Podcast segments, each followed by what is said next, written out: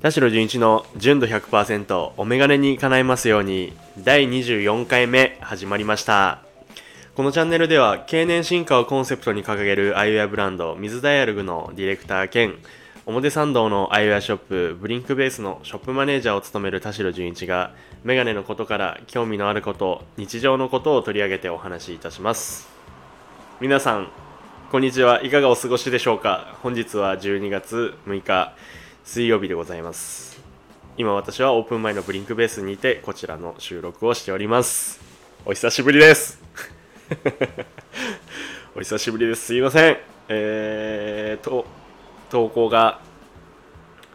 どんぐらいだ、ちょっと1週間以上空いてしまいました。すいませんでしたはい、あっという間にね12月も入ってしまいまして、はい、ちょっとね、言い訳ですけど、忙しかったです。ラジオね、いつも台本を書いてやってるんですよ。で、台本を書く時間がちょっとなかったという、まあいろいろね、ちょっとすいません、やることあって、はい。で、一回台本をほぼ書かずに、収録をしたんですけどもとんでもなくグダグダで、お蔵入りしました。それはちょっともう本当はあげたかったんですけど、いやちょっとさすがにやばいなと思って諦めました。でそこからちょっとねまた忙しくなっちゃってすいません、あげれませんでしたはい今日からまたあげます。はい、2023年もあとねもう1ヶ月切ってます。はい、もうこのまま止まらないんでしょうね。もう年末までノンストップで、もう最近は日が暮れるのも早いですし、4時とかになるとねもう暗い、一日終わっちゃうなってなって、はい、もうね皆さんも体には気をつけて体調には気をつけてね過ごしてください。でそう忙しかったのは、また別の話なんですけども、まあ先日あれなんですよ、11月末ぐらいにですね、福井県の鯖江の方に出張に行きまして、で、まあ、水ダイアログの件とか、まあいろいろ他もありましたけども、水島環境にね行ったりなどして、ね、いろいろ打ち合わせなどしたりもして、で、まあ、夜はね、水島さんたちと美味しいご飯をいただいて、この先もどんどん頑張りましょうという風にしたんですけども、インスタでもあげましたけども、福井県はですねそばが有名なんです。はい、日本三大そばには入っていないんですけど、どうやら毎年行われているそばおいしい都道府県ランキングで2021年、2022年、2023年、3年連続1位を取っているのが福井県という。あ、そうなんだと思って。それ別に最初から知ってたわけではなくて、なんか、まあ、去年も食べたんですけど、やっぱ福井のそばって異様に美味しいなって思ってたんですけど、調べてみたらやはりそういうことで、こりゃうまいわという感じでね、福井に行った時はぜひそばを食べてみてください。本当に美味しいんで。はい。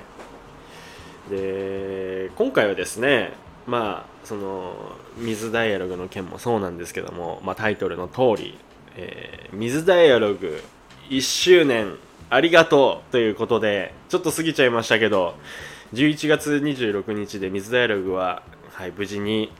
ありがたいことに1周年を迎えることができました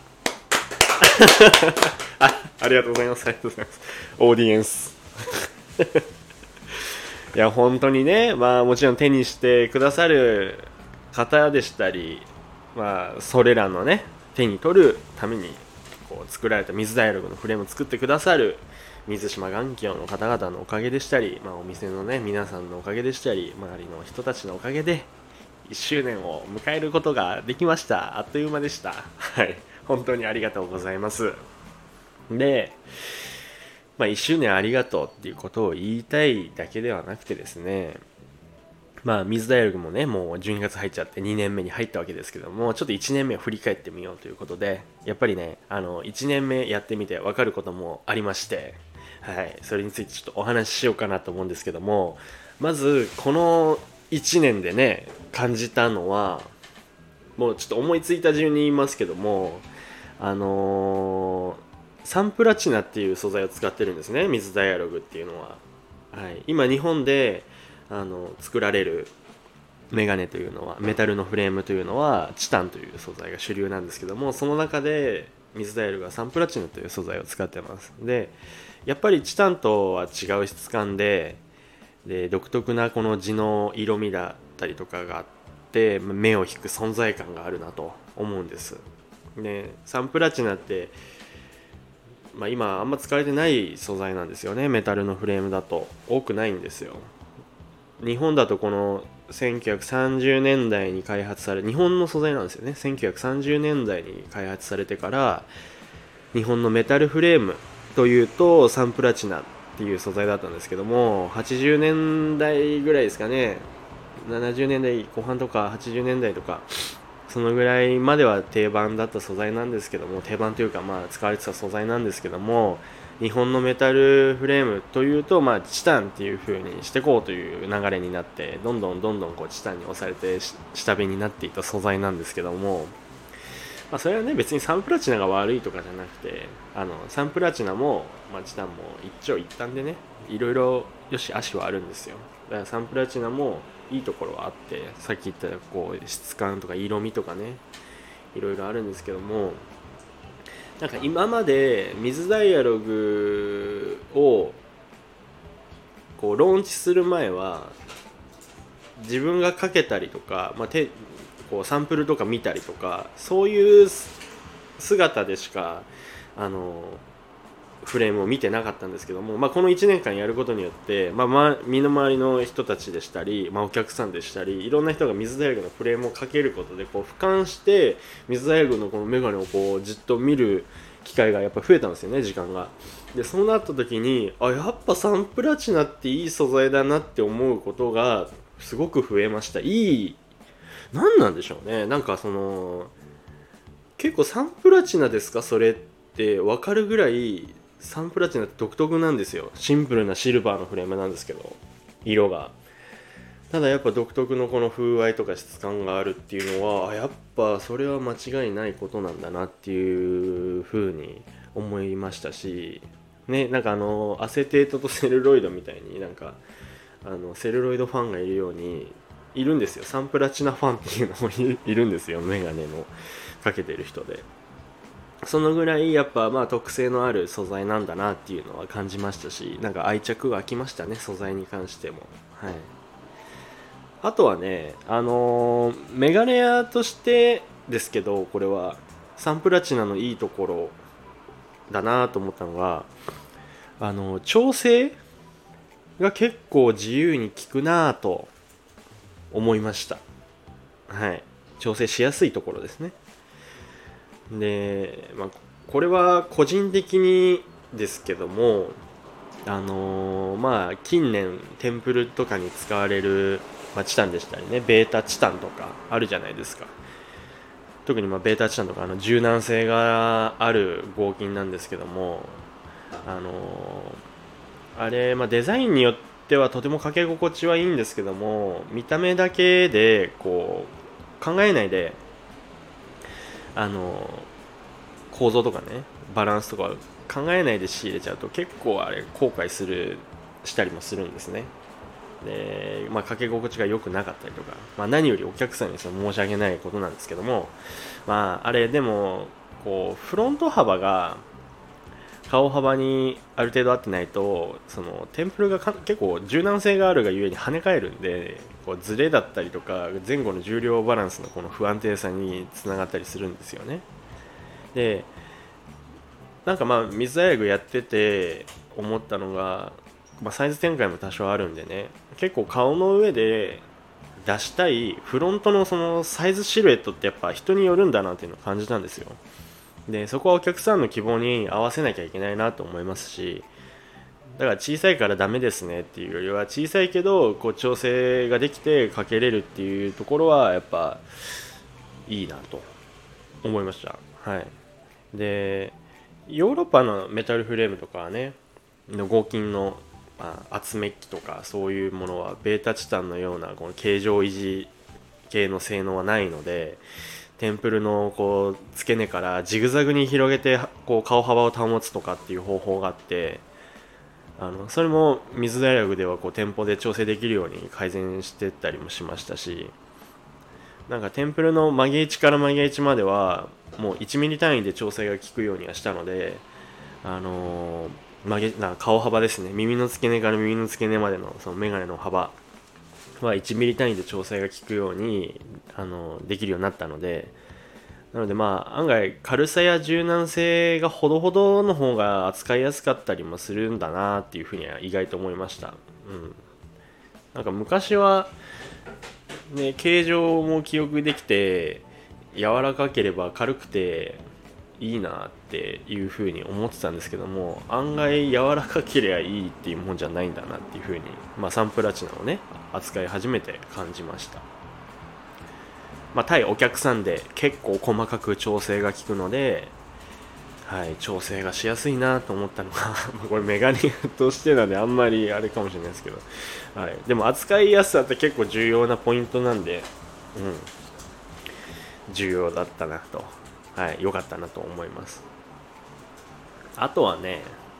1年やってみて、はい、カスタマイズって楽しいなって思いました。はい、お客様がカスタマイズを楽しむっていうパターンもありましたし、はい、それをね、お手伝いするのも楽しいんですよ。ここをこうしてこうして、あ、いいっすねみたいなそういうのも楽しかったですし、あとは店頭の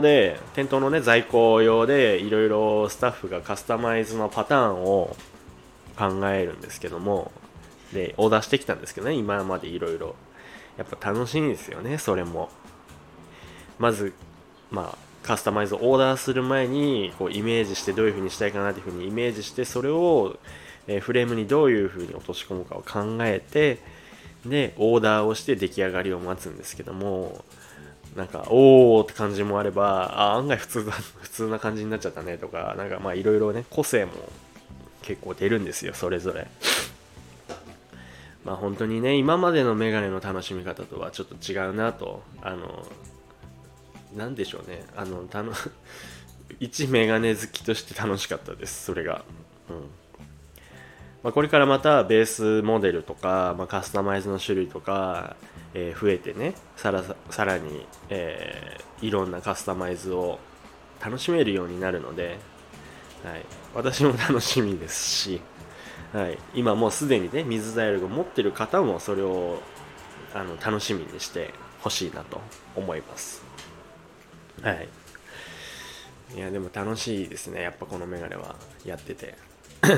使ってて楽しいです。あと何でしょうね、1年やって、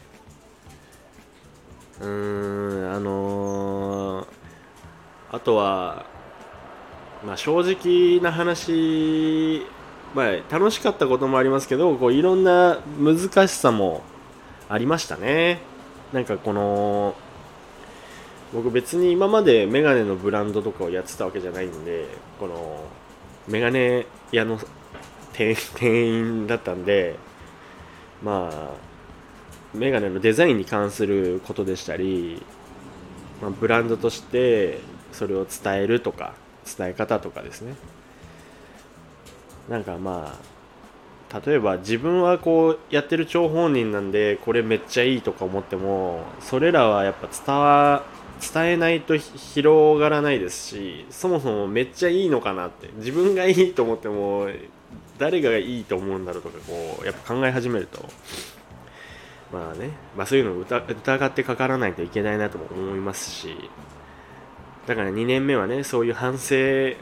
だらけですよ。反省だらけの1年目をもとに、より多くの人にね、水ダイアログのいいところを伝えていけるようにしたいですね。なのでこのポッドキャストもね、そういう風なこととしていい役割を果たすかもしれませんけども、他のいろんなことをね、店頭でもそうですけども、なるべく多くの人にメガネを楽しんでもらいたいなと思うわけですよ思うわけですよ。はい。なので2年目もちょっとまだね2年目ですから、はい、頑張ってもう何十年もやっていきたいと思います。はい。まあもうすでにねいろいろ企画進んでることもありますので、ぜひ楽しみにしててほしいと思います。はい。まあ1年目の振り返りはこんな感じで終わりたいと思います。はい。そしてリスナーの方々のメガネにまつわることからそうじゃないことまでレターを募集しておりますので、ぜひとも送ってください。レターはスタンド FM のプロフィール欄からチェックして送ってください。もしくは私のインスタグラムの DM からも受け付けております。そして田代純一の純度 100% はスタンド FM のみでなく Apple Podcast、Spotify、Amazon Music、Google Podcast でもお聞きいただけますので、ぜひそちらでもチェックしてください。田代純一がお届けします。田代純一の純度 100% お眼鏡に叶いますように、そろそろお時間になりました。次回もまた皆様のお眼鏡に叶いますようにお届けしていきます。バイバイ。